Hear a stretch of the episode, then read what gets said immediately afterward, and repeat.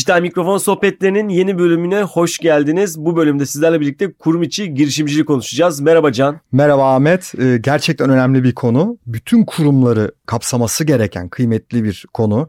Kurum çalışanları, ekip arkadaşlarından çıkan fikirler, bu fikirlerin değerlendirilmesi, bu fikirlerin kuruma geri dönüyor e, olması çok geniş, yelpazeye yayılan kıymetli bir konu. Evet, özellikle yeni jenerasyon çalışanlar artık startuplarını dışarıda mı kuracaklar yoksa şirket içinde mi kuracaklar?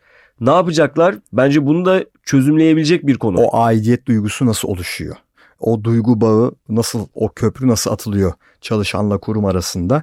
Ee, birçok e, farklı alanı var. Güzel de bir sohbet bizi bekliyor herhalde. Baktığımızda aslında şu durumda var. Mesela dışarı çıkıp, yani bir şirketten istifa edip dışarıda startup kurmak da çok riskli bir şey. O kadar fazla alan var ki, hukuki, finansal, birçok e, bürokratik e, madde e, bir anda bir şirket çatısı altındayken e, bu alanlarda neredeyse korumalısınız ya da en azından size yol gösteriliyor. Ne yapacağınızı biliyorsunuz. Farklı departmanlar, departmanlardan ekip arkadaşları, dışarı çıkmak cesaret ister. E, bu cesaret çok kıymetli tabii ki, ama çıktığınızda neler olacağının bilinmesi de bir, bir o kadar kıymetli ki hayal kırıklığı olmasın. Çünkü bu zorlu bir e, yolculuk. Tüm bunlara dikkat etmek gerekiyor. Çünkü startupların ölüm vadisi var biliyorsun. Bir noktada. Silikon vadisi hemen ortasında. Hemen ortasında. Evet o. Evet, gerçekten öyle bir yer var, bence de var. Çünkü startuplarda baktığın zaman çok hızlı bir şekilde kaybedebiliyor. Çok hızlı milyar dolara ulaşanlar var. E, haberlerini hep yapıyoruz ya, her gün birçoğunun artık özel isim olmaktan çıktılar neredeyse, e, bazılarının adı. on altı ayda on milyar dolar oldu. İşte bir yılda bir milyar dolar oldu. Ama bu tabii çok değerli oldukları için, tabii ki haber değeri de fazlaca olduğu için ve milyonlarca, kimisi milyarlarca insana dokunduğu için bunlar normal. Fakat bir de hiç haberlere konu olmayanlar var. Tırnak içinde ifade ettiğin o ölüm vadisinde kalanlar var. Ee, kolay değil. yüzde doksan doksan beş oranında ölüm vadisine takılan startupların oranı gibi böyle bir araştırma okumuştum. Ama ülkemizde de bu alana yapılan yatırımlar, bunu desteklemek, daha fazla girişim çıkartmak, yani startupların oluşmasını sağlamak, yol göstermek. Burada mentorluk bile o kadar kıymet, kıymetlik. E, kesinlikle.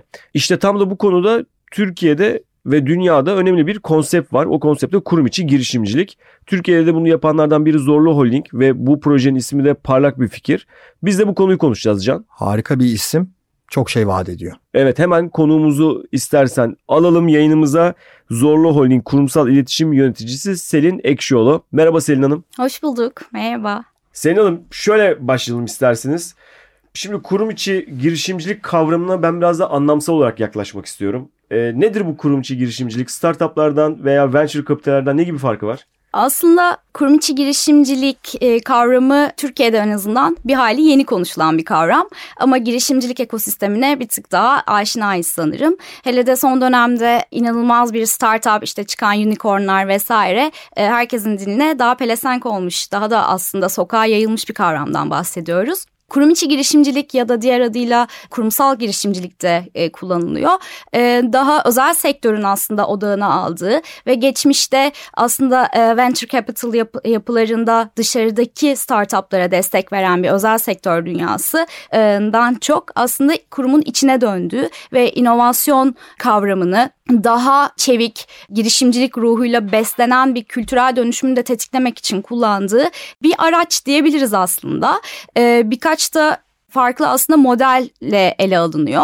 Ee, bir tanesinde e, genel olarak özel sektörün tercih ettiği e, içerideki e, mevcut teknoloji ve inovasyon odaklı yapıyı Ür-Ge, Ar-Ge, iş geliştirme mantığında biraz daha geliştirmek ve aslında yeni hizmet, yeni ürün, yeni bir iş modeli üretimi için bu aracı kullanıyorlar. Diğer bir e, perspektif, diğer bir model ise aslında kurum içinde ta, tıpkı bir kuluçka merkezi yaratmak gibi kendi çalışanlarından böyle bir kolektif akıl, bir ortak akıl geliştirme platformu oluşturmak ve bunun sonucunda da e, gelen fikirlerden yeni bir girişim doğmasını sağlamak ve bunların spin-off edip aslında da dışarıda yeni bir e, girişime dönüşmesi, kurumdan bağımsız ya da kurumun yatırım desteğiyle bir ayrı e, entity olarak, ayrı bir yapı olarak devamını sağlamak diye özetleyebilirim. Ben de burada araya gireyim. Çok güzel bir özet yaptınız. İsim de harika. Parlak bir fikir. Ee, gerçekten anlatıyor ne yapmak istediğinizi de. Son on yılda inovasyon hayatımızın çok ciddi alanlarında ve bunu çok yakından hissediyoruz. Ama çıkış noktalarında da genellikle bu inovasyonların girişimler var, startuplar var. Küresel çapta da çok kıymetli örnekler var. Bugün günlük hayatımızda kullandığımız birçok sosyal medya uygulaması e, ya da farklı uygulamalar, e-ticaret alanına kadar siz de mutlaka yakından takip ediyorsunuz diye tahmin ediyorum. E, dünyadaki gelişmeler ve sizin duruşunuz, buradan da örnekler alabilir miyiz? Güzel soru Can Bey. Aslında şöyle, biz bu yola, bu yolculuğa çıkmadan önce iki bin on yedi yılı sonlarıydı diye anımsıyorum. Globalde ve Türkiye'de birçok modeli, birçok örneği de inceledik ve genel olarak baktığımızda e, özellikle teknoloji ve bilişim sektörü ve fintech, e, özellikle finans dünyasının bu alana çok yatırım yaptığını gördük. Burada da aslında günlük hayatımızda sizin de değindiğiniz gibi kullandığımız birçok ürünün aslında kurum içi girişimcilik e, sürecinden çıkmış ürünler, hizmetler olduğunu görüyoruz. Yani örneğin G E'ye baktığımızda, Apple'a baktığımızda, Google'a baktığımızda e, günlük hayatımızda işte Google Maps gibi ya da Apple'ın iPod ürünleri vesaire gibi, iTunes gibi birçok ürün aslında böyle süreçlerden çıkmış ve o kurumlara da güç katmış yapılar diyebilirim. Biz de aslında bu kezleri çok inceledik. Hatta kurum içi girişimcilik dediğimizde dediğim yani Türkiye için yeni bir kavramdı ve birçok özel sektörde kapı çaldık. E, herkes de sağ olsun yani çok açık bir şekilde fikirlerini, buradaki deneyimlerini aktardı. Ama biz gördük ki bu işin gerçekten size özgü, sizin kültürel yapınıza, sizin dinamiklerinize uygun olarak dizayn edilmesi gerekiyor. Tek bir doğrusu yok sürecin. Hem işin çıktıları olarak hem de süreç yönetimi olarak. O nedenle de biraz açıkçası biz de şu anda hatta bir iki döngü tamamladık ve bir rapor hazırladık. Buradaki amacımız da bir açık kaynak olsun ve aslında bir rehber olsun. Türkiye'de de bu ekosistemin gelişimini desteklesin ee, ve olabildiğince de TÜSİAD gibi mesela kurum içi girişimcilik masalarında bu konular yönetiliyor.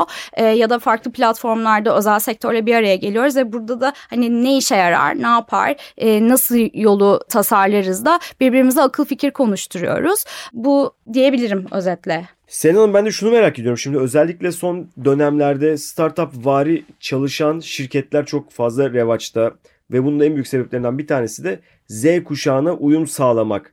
Kurum içi girişimcilik ve Z kuşağı nasıl bir yere oturuyor sizce? Şunu da ben merak ediyorum. Şimdi Z kuşağının talepleri bambaşka çalışacakları şirketlerden. Acaba kurum içi girişimcilik bunu karşılıyor mu sizce?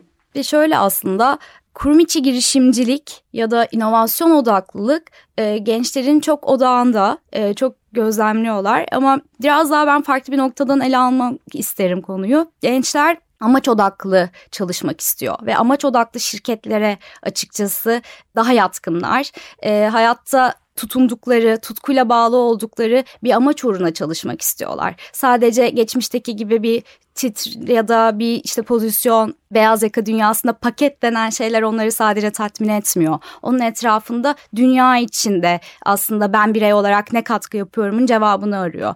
Ve açıkçası bu kadar dünya meselelerinde yoğun, karmaşık, problemli olduğu bir dünyada özel sektörün de üzerine birçok vazifeler düşüyor. Ama şunu da biliyoruz ki Z kuşağı, hatta Y kuşağının son dönemini temsil eden kitle de özel sektörden, kurumsal yapılardan giderek uzaklaşıyor. Ve startup'ta ya da ya kendileri girişimci olmak istiyor ya da bir startup ekosisteminde çalışmayı yeğliyor açıkçası. O yüzden de şöyle bir ikilem de var ama kurumsal hayatın tecrübesi de çok kıymetli ve biz e, gerçekten hani bir yetkinlik avcılığı içerisindeyiz de diye düşünüyorum. E, çünkü özellikle Türkiye'de beyin göçü örneğin çok konuştuğumuz bir problem ve açıkçası hani yazılımcılar ya da daha teknik kaslara gelişkin olan çalışan kitlesinin daha fazla aslında beyin göçü de en büyük sorun olduğunu da gözlemliyoruz. Haliyle bu insanları içeri çekmek için çok kıymetli bir araç evet kurum içi girişimcilik, ama sadece bu da değil, e, gerçekten demokratik bir ortam arıyorlar, eşitlikçi bir ortam arıyorlar. Eskisi gibi o hiyerarşik yapılardan uzak bir düzende kendilerini net ifade edebilecekleri ve geliştirebilecekleri, yeni deneyimler kazanabilecekleri bir iş ortamı arıyorlar. Çok da haklılar çünkü yeni dünya, yeni dünya düzeni bunu istiyor zaten ve e, böyle çalışmayan, kendini sürekli geliştirmeyen hangi yaşta olursa olsun hiçbir bireyi aslında iş dünyası içinde tutamıyor. Otomatikman safra olarak atıyor diyebiliriz. Haliyle bence yani gerçekten bu bahsettiğim kavramlar sadece dediğim gibi kurum içi girişimcilik değil bunun cevabı. Ama biz Z kuşağına yönelik yaptığımız online staj programlarında ya da M T programlarımızda da görüyoruz ki çok tutkuyla yaklaşıyorlar bu programa. Ve sadece bu da değil, az önce bahsettiğim işte eşitlik gibi kavramlarda da işte örneğin toplumsal cinsiyet eşitliğine de bununla ilgili bir şeyler söylediğimizde de daha çok gözleri parlıyor ee, ki bu alanda da çalışmalar yapıyoruz. Ee, ama dediğim gibi genç arkadaşları hem içeri almak hem de içeride tutmak için gerçekten önemli bir yaklaşım diyebilirim. Burada bir duygusal bağ var. Yani evet, kesinlikle. Sizinle birlikte olacak kişi, bu girişimin, startup'ın içinde olacak kişi hedeflerinden birinde de o girdiğiniz konuyla ilgili bir bağ kurmak istiyor. Bu da hedeflerinden birine dönüşmüş durumda. Burada şunu merak ediyorum. Parlak bir fikir kapsamında bugüne kadar ne tip bağlar kurdunuz, neler yaptınız? Ee, ne kadar kişi bu sürece katıldı? Örneğin e, bu tip örnekler verebilirseniz de harika olur. Parlak bir fikirde e, şu ana kadar e, Zorlu grubu içerisinde yaklaşık bin beş yüz çalışma arkadaşımıza dokunduk diyebilirim. sekiz bine yakın beyaz yaka ofis çalışanımız var Zorlu grubu genelinde. Ve bu bin beş yüz kişi aslında bir... çok direkt bir yönlendirme olmayan bir açık çağrıda kendi fikirleriyle geldi ve bugüne kadar da o havuzda bin beş yüze yakın da fikir toplandı. O da çok enteresanmış değil mi? Çok ciddi bir rakam bu arada. Çok, çok yüzde yirmiye yakın çok bir rakam bir çalışan rakam. Oranına baktığınız gerçekten zaman. Gerçekten kıymetli. Herkesin bir, bir fikri var gerçekten artık. Aynen, hatta e, açıkçası şey e, burada olabildiğince daha kapsayıcı olmak için grup genelinde çünkü otuz üç bin çalışanımız var. E, bunu daha kapsayıcı hale nasıl getirebiliriz diye de düşünüyoruz. Çünkü burada da sadece ofis çalışanı değil, belki ofis çalışanıyla daha sahada çalışan bir çalışma arkadaşımızla kolektif e, üretiminden farklı şeyler de çıkabilir. O nedenle e, programı da aslında daha kapsayıcı hale getirebilmek için çalışıyoruz. Bir yandan da burada işbirlikleri çok kritik rol oynuyor. Belki dinleyicilerimiz daha aşinadır. İmece diye kurucu ortağı olduğumuz bir sosyal inovasyon platformumuz var. Oradaki akıl fikir ve oradaki İmece Lab'de özellikle ulaştığımız bir genç hedef kitle var. Onlarla da birlikte nasıl yolculukta buluşabilir, parlak bir fikir ve İmece nasıl buluşur diye de aslında düşündük. Ve ilk soruya dönecek olursak kurum içi girişimcilik sayfasını Wikipedia'da aslında bu ekiple güncelledik. Böyle bir kolaborasyona da imkan tanımış olduk. Merak edenler, bu kavram üzerinde daha çok okumak isteyenler belki o sayfayı da ziyaret edebilirler. Ve yine İTİ Cunova gibi aslında çok kıymetli bir e, geçmiş deneyimi olan bir yapıyla bu çalışma arkadaşlarımızı açıkçası buluşturduk. Çünkü ana süreç, parlak bir fikrin ana süreci sekiz ay sürüyor ve o sürede aslında design thinking ve lean startup modelleriyle onları besliyoruz. Bu metodolojilerle besliyoruz ve burada öğrenimleriyle aslında çok ciddi mentorluklar ve eğitimler alıyorlar ve mezun oluyorlar.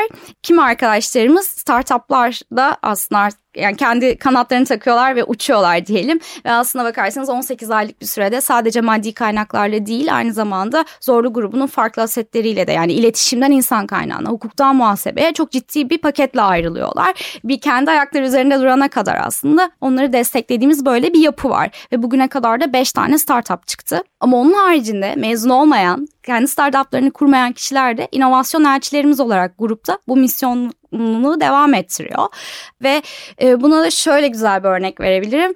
Orada öğrendikleri metodolojileri hem kendi rutindeki iş, yap- iş yaptıkları alanlarda hem de grup içerisinde sürdürülebilirlik odaklı çalışmalarda çok farklı atölyeler, farklı hackathonlar vesaire oluyor ve burada mesela o metodolojileri de kullanıp arkadaşlarına yayma şansı da oluyor.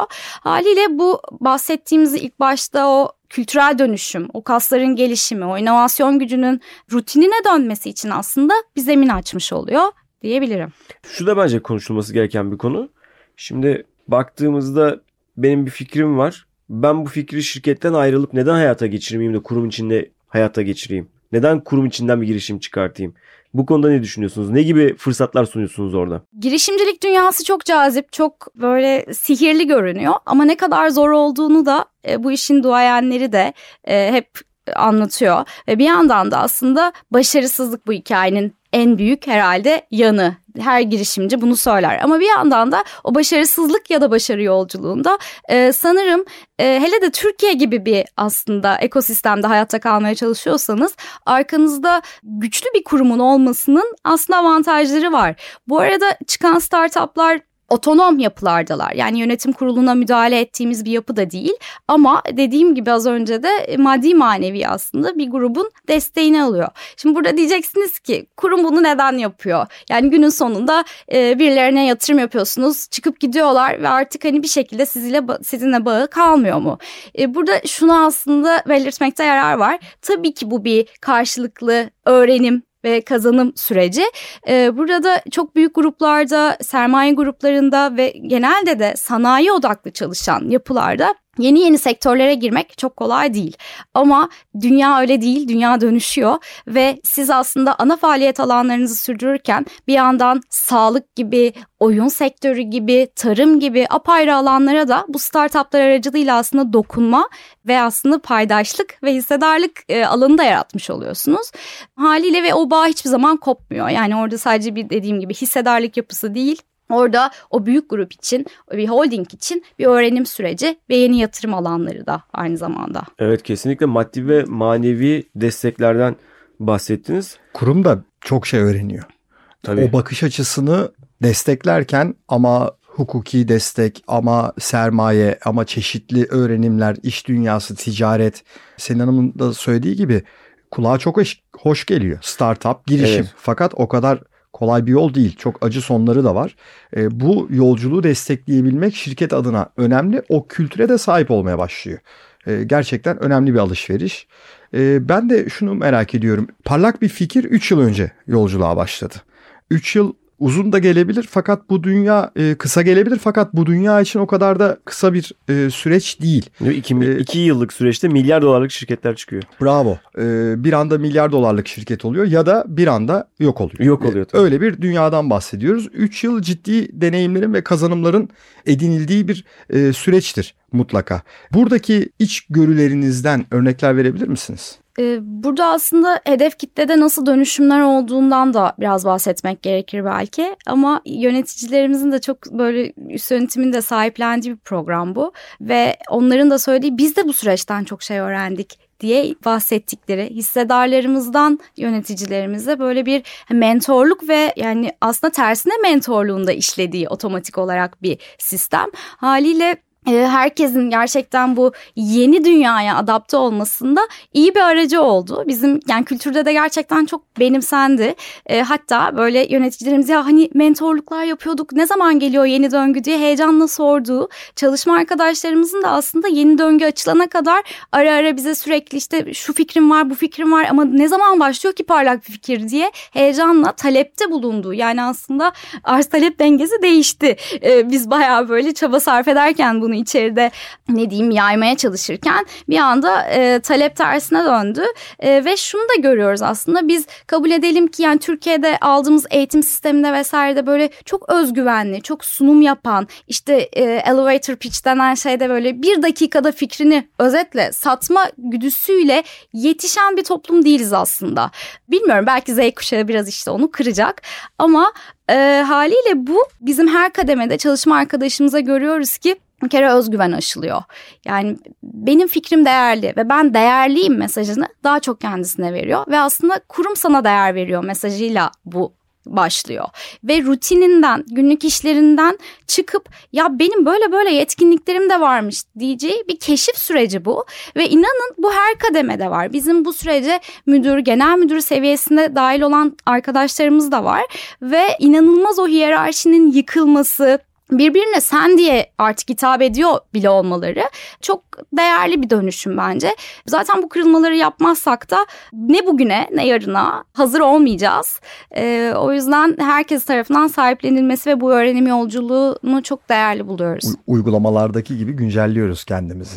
Yeni versiyonlarımız geliyor. Kesinlikle çünkü startup kültürü de tam da bunu gerektiriyor. Sürekli üzerine bir şey koyarak, güncelleyerek devam etmeyi aslında gösteriyor. Ben de şöyle devam etmek istiyorum. Peki gelecekte neler olacak? Ne gibi planlarınız var? Oldukça şu anda başarılı gidiyorsunuz ama bu güncelleyen yapıda acaba ne gibi güncellemeler gelecek önümüzdeki yıllarda? Evet, bitmeyen bir güncelleme döngüsü. Ee, şöyle bu sürecin, e, bu yapının gerçekten tek bir doğrusu yok ve hayat değiştikçe bizim de sürekli o güncellemeyi yapmamız gerekiyor. Örneğin biz bunu kesinlikle sahada, offline bir yapıda tasarlamıştık ilk aşamada ama hayatımıza pandemi diye bir olgu girdi. Ve pandemi sadece fiziksel bariyerleri değil, birçok bariyeri hayatımıza otomatikman kattı ve anında biz de ne yaptık? Öğrendiğimiz o metodolojilere dönüp bütün bu işin paydaşlarını yanımıza alıp aslında süreci yeniden tasarladık. Bu böyle devam edecek ve araştırmaya çok inanıyoruz biz ve bunun hem sosyal etkisini, o az önce bahsettiğimiz kültürel dönüşümdeki etkilerini de ölçümlüyoruz. Hem de aslında sürecin daha nasıl iyileştirilebilirine bakıyoruz. Ee, o yüzden de o araştırma çıktılarına paralel şimdi yeni bir döngüde ne yaparız diye bakacağız. Ee, şunu da söyleyeyim, aslında kendisi de yenilikler doğuruyor. Yani biz startup çıkaracağız diye yola çıktık ama örneğin şu anda Vestel grubu, grup şirketlerimizin sahiplendiği bir projede çıktı. Yani illa bu bir hizmete, ürüne dönüşmek zorunda değil ama ayrı bir departmanlaşma, ayrı, ayrı bir birim, ayrı bir ürün hizmet kolu, neyse bunların hepsine açık bir süreç. Ee, hem tek bir doğrusu yok hem de tek bir yöntemi yok. O yüzden öğrenmeye devam. Yakın bir zamanda da Ee, yeni bir döngü önümüzde iki bin yirmi iki yılında e, böyle bir üçüncü döngüyü, üçüncü çağrıyı, fikir çağrısını açmayı planlıyoruz. Ama sadece bu değil, yani biz bir inovasyon portalı var, oradan farklı dışarıya da belki yönelik bir şeyler olabilir. İçerideki o kuluçka e, merkezi yöntemini çoğaltmayı düşünüyoruz gibi gibi e, ama en önemlisi sanırım iki bin yirmi iki biraz da belirsizliklerle birlikte bizim e, daha çok işbirliği geliştirmek, özel sektörle bu alanda daha çok yan yana gelmek istediğimizde bir yıl. Problemler çok, inovasyon ve girişimcilik ruhuyla o problemlere de birlikte çare bulmanın zeminlerini çoğaltacağız gibi görünüyor Ahmet Bey. Harika, çok teşekkürler katıldınız. Biz de aydınlandık tabii çok, bu arada. Çok keyifli gerçekten, çok yani keyifli. Bir şirketin böyle de büyük bir yapının hem girişimci ruhunu beslemesi, beslemek için birçok yöntemi kullanması, bu öğrenim sürecinde de kendine bir takım dersler çıkartıp kendini de geliştirmesi, bu yeni versiyonlarını oluşturması, bu sohbet gerçekten çok kıymetli, birçok şeyi barındırıyor. Büyük keyif veriyor Ahmet. Kesinlikle. Mark Zuckerberg'ün de şöyle bir lafı var, biliyorsun. Dünyayı girişimciler kurtaracak. Zuckerberg biraz tabii kendini de kurtarmasında evet, fayda de. olan bir konu. Bu arada ben parantez içinde bir bilgi de vereyim. Yahoo'nun yaptığı en son araştırmaya göre, Yahoo Finance'in yaptığı araştırmaya göre dünyadaki en kötü marka algısına sahip olan şirketlerden bir tanesi olmuş Metal'le birlikte. Peki bir ek daha yapalım o zaman buna. O kadar zorlanan bir pozisyona girdiler ki son birkaç ayda kazanmaya çalıştıkları yetenekleri piyasanın çok üzerinde rakamlarla ikna etmeye çalışıyorlar. Evet, gerçekten çok enteresan bir yere gitti. Ben tabii yine Selin Hanım'la devam etmek istiyorum. Çünkü burada sohbet sohbeti açar. Bizim böyle oluyor Selin Hanım. Bir yerden Harika. giriyoruz, başka bir yere gidiyoruz ama e, teknoloji sohbeti tam olarak bunu gerektiriyor. Şimdi bir de dünyaya bir katkıda bulunma, çevreye saygı, sürdürülebilirlik, böyle birçok farklı başlık var. Sizde nasıl bir vizyon var? Girişimcilere buna nasıl entegre ediyorsunuz acaba? Evet, dünyanın meseleleri bitmiyor. Aslında son dönemde de herhalde İkinci Dünya Savaşı'ndan sonra dünya en büyük krizle baş başa kaldı pandemiyle birlikte. Sorunlar çok büyük ama sanırım çaresi hiç kimsede değil. Hiç kimse bu kadar arogan ve egosentrik davranmamalı bence. Ne bireyler ne kurumlar olarak dünyanın hiçbir meselesine aslında tek başımıza çare bulamıyoruz. Olamayacağımızın farkındalığıyla hareket etmek gerekiyor. Ee, ve biz de açıkçası sürdürülebilirlik dediğinizde Akıllı Hayat iki bin otuz stratejimizde de hep bunu savunuyoruz. Sürdürülebilir kalkınma amaçları bizim aslında hep mihenk taşımız oldu ee, ve burada da on yedinci madde ekstra önemli çünkü amaçlar için odak e, amaçlar için ortaklıklar kavramıyla e, bizi karşılaştırıyor. E, burada da hakikaten yine kolektif akla, birlikte çalışmaya, birlikte üretmeye referans vermek isterim. Gerçekten özel sektöre de, girişim dünyasına da hepimize çok büyük sorumluluk düşüyor. E, çünkü e, sistem artık taşımıyor hiçbirimizi ve gezegen isyan ediyor. Haliyle bu dönüşümde hepimiz üzerimize düşeni yaparken e, yeni kaslara, yeni düşünme biçimlerine ihtiyacımız var. Ve kurum içi girişimcilik gibi, inovasyon odaklı düşünme gibi aslında bireysel olarak da hayatta kalmak için, kurumlar olarak da hayatta kalmak için bu kavramlara ve bu oluşumlara sıkı sıkı tutunmak gerekiyor diye biz düşünüyoruz. Birlikteysek ve birliktelik gücüyle e, ve inovasyon girişimcilik ruhuyla bunları aşarız diyoruz. Parlak Bir Fikir'in de herhalde mottosu bu. Şunu da anlıyorum ben, artık önümüzdeki dönemlerde şirketlerin değerleri, işte karlılıkları olmayacak belki de. Ne kadar sürdürülebilirlik amaçlarına hizmet ettikleri, startupları çıkartma fikirleri veya bu tip projeler gibi işlerle katma değere ulaşacaklar gibi geliyor bana. Fikirlere bakış açıları. Kesinlikle. De- de- değerlendirme istemeleri bu fikirleri. Evet. Selin Hanım'ın dediği gibi tek başımıza çözebileceğimiz problem... Problem bulabiliriz, tanımını koyabiliriz ama çözebilme gücümüz sınırlı.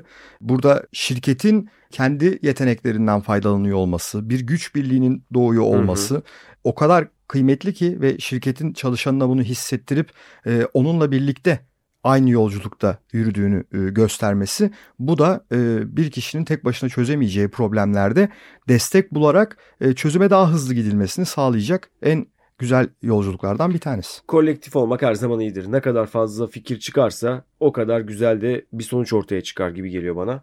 E, bu da bence bunun örneği oldu. Kurum içi girişimcilikte bunun bir örneği. Parlak Bir Fikri güzel özetliyor. Evet, bence de güzel özetliyor. Yeni dönemde şirketlerin vizyonu böyle olacak gibi gözüküyor gerçekten. Harika. Çok teşekkürler Selin Hanım, programımıza katıldınız. Biz teşekkür ederiz Ahmet Bey, Can Bey. Çok sağ olun. Selin Hanım, çok güzel bilgiler verdiniz. Keyifli bir sohbet oldu. Evet, bu bölümde konuğumuz Zorlu Holding Kurumsal İletişim Yöneticisi Selin Ekşioğlu'ydu. Çok teşekkür ederiz yeniden kendisine. Yeni dijital mikrofon sohbetlerine görüşmek üzere. Hoşça kalın. Hoşça kalın.